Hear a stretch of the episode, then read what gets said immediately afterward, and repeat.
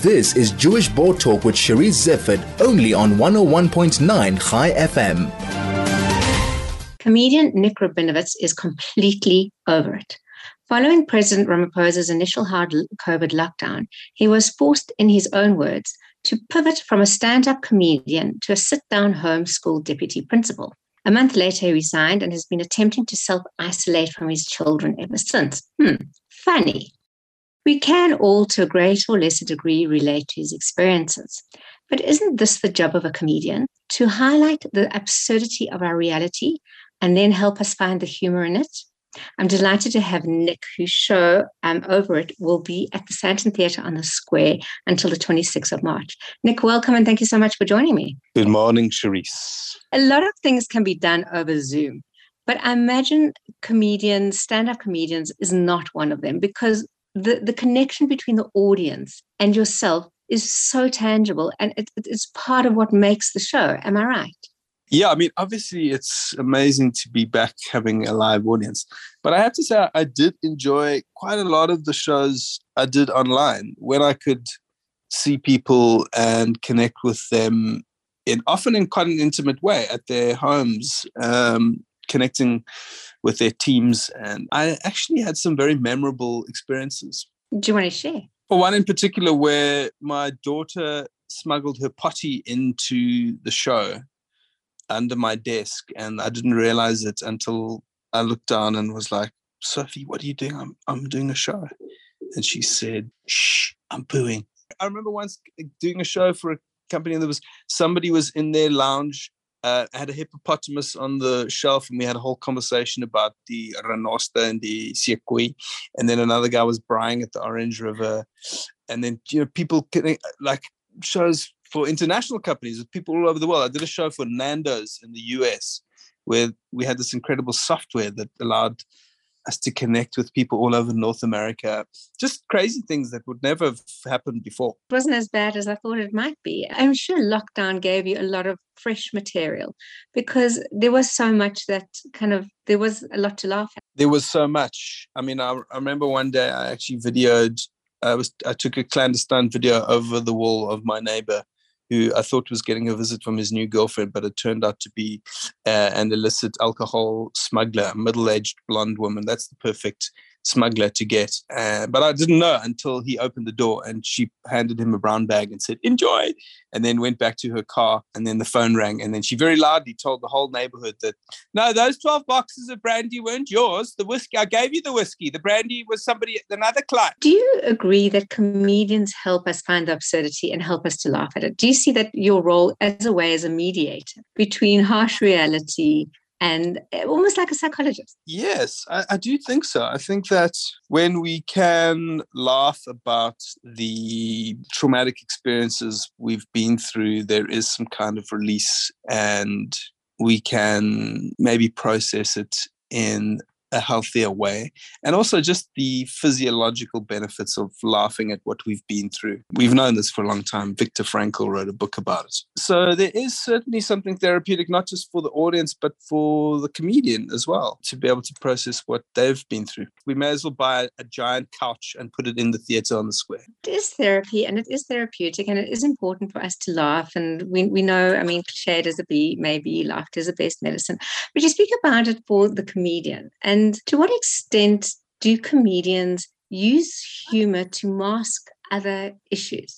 In terms of one's daily life, if you are always using humor to deflect or deal with things without dealing with things, then I think it is certainly problematic. It is something that I can remember doing quite a lot of work on at some point in my life when I was involved in a lot of personal development stuff. And I would always use humor as a way to not deal with certain things. So I think there is certainly that potential problem. But it's not so much as masking pain as perhaps dealing with stuff a little bit late, or dealing with it in your own way, or not dealing with it. Yeah, that's interesting. So, so masking pain. A few weeks ago, I had to go on stage. We had a terrible, tragic accident with our dog, and he died. And I, this dog, I'd become very close to over the last two years, spent a lot of time with him. And he was just the most incredible being. And uh, I just cried for hours that day. And then I had to go and do a show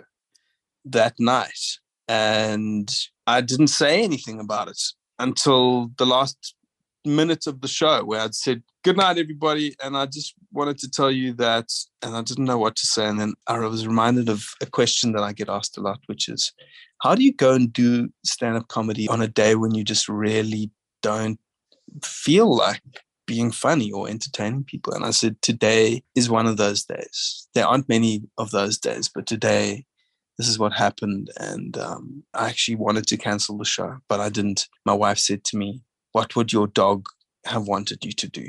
And in that show, I told the story of going to look for a suicidal man on Table Mountain with my dog, and how we chased after this guy. And my dog had ran to him, licked him, come back to me, licked me, gone back to him, licked him, because we were both exhausted, because I was running after this guy for so long to try and save him. And I said, that's what my dog would have wanted, for me to come out tonight and lick a suicidal middle-aged white man in the face. Grant, are you suicidal or not? It doesn't matter. I'll still lick you in the face. Long live Rafi. Good night. Oh, that's very, very powerful. Uh, Nick, I'm guessing that you've always wanted to be a stand-up comedian, and for you, there was no other choice. No, I didn't really know what stand-up comedy was until probably the late nineties. I remember seeing a stand-up in Grahamstown.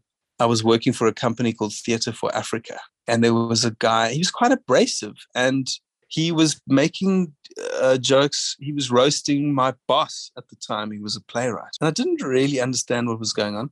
But then, of course, I discovered international comics like the Scottish Billy, his name has just escaped me. He was the famous Scottish comedian. And then in early the early two thousands, two thousand one, actually, late two thousand one, I discovered stand-up comedy. And I, the first time I performed was the first time I'd literally... the second time I'd watched stand-up, and I fell in love with it immediately. So that was just over twenty years ago. But I didn't, as a kid, certainly wasn't a career choice. I had a godfather who was an actor and told jokes. I used to collect his jokes, actually. Percy Seif. Do you remember Check Your Mate on S A B C one? I do, actually, or the, yes. Or the Omo commercials. Yes. So I used to sit around the Friday Shabbat table, and Percy, I would wait to see if he was in the mood. And if he was in the mood, then he would start. And it could go on and on and on and on. And then I would make notes in a little notebook. I would write down the jokes and the punchlines and then try and regurgitate them to my friends. Nick, you talk about sitting around the Shabbos table and your your your godfather. Jewish humor, is there such a thing? Uh, yes, I think there is. I'm, I'm not a, a great student of it, so I, I can't wax lyrical about it. But certainly I think in terms of dealing, coming back to your earlier question, that we have these thousands of years of experience of pain and oppression. And, and I think that we have developed a humor to deal with that. And I think that might lie at the core of Jewish humor somehow. I'm fascinated by humor at many levels. And I've often toyed with the idea of studying, you know, whether humor is, can it be translated? Do you find that you are particularly South African comedian? Or do you think you, you know, you mentioned earlier the Zoom show. Is there something as a South African humor? Well, I think because we have such a diversity of culture and language, we also have a very diverse sense of humor. I think it's a little bit difficult to talk about a South African sense of humor.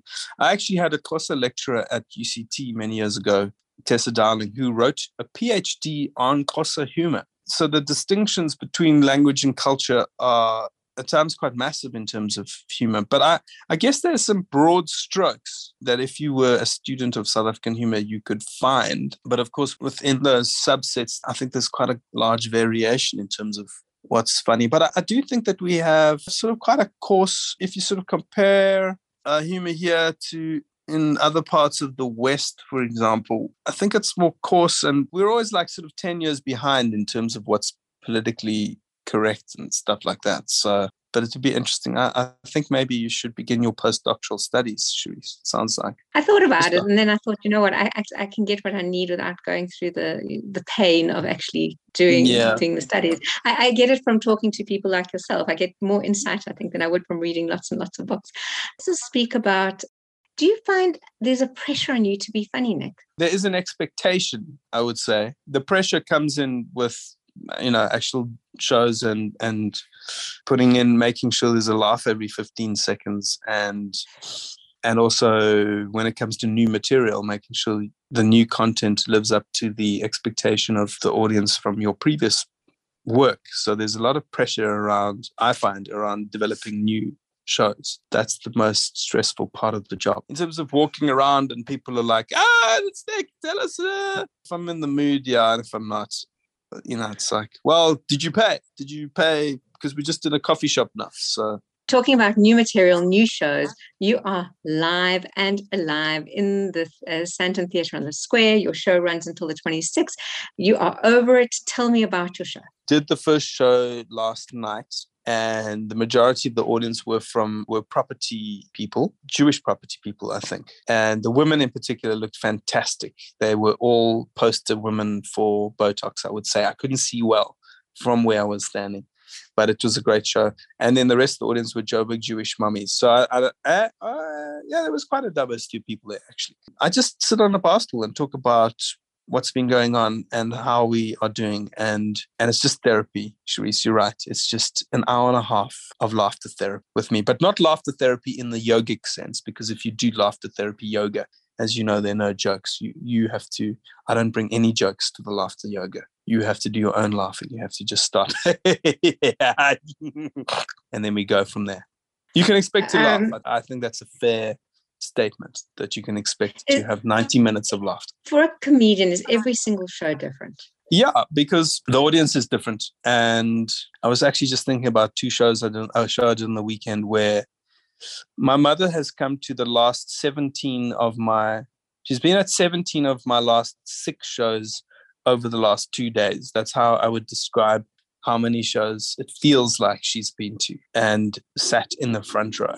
But they've all been different somehow. Nick, I look forward to seeing you at the Sandton Theatre on the Square. If anybody would like to see Nick, it's his show. Um, Nick is over it, um, and it is Sandton Theatre on the Square. You can book tickets at CompuTicket, or you can contact Daphne at the theatre. Nick, thank you so much for joining me. I've enjoyed it. Thank you, Cherise.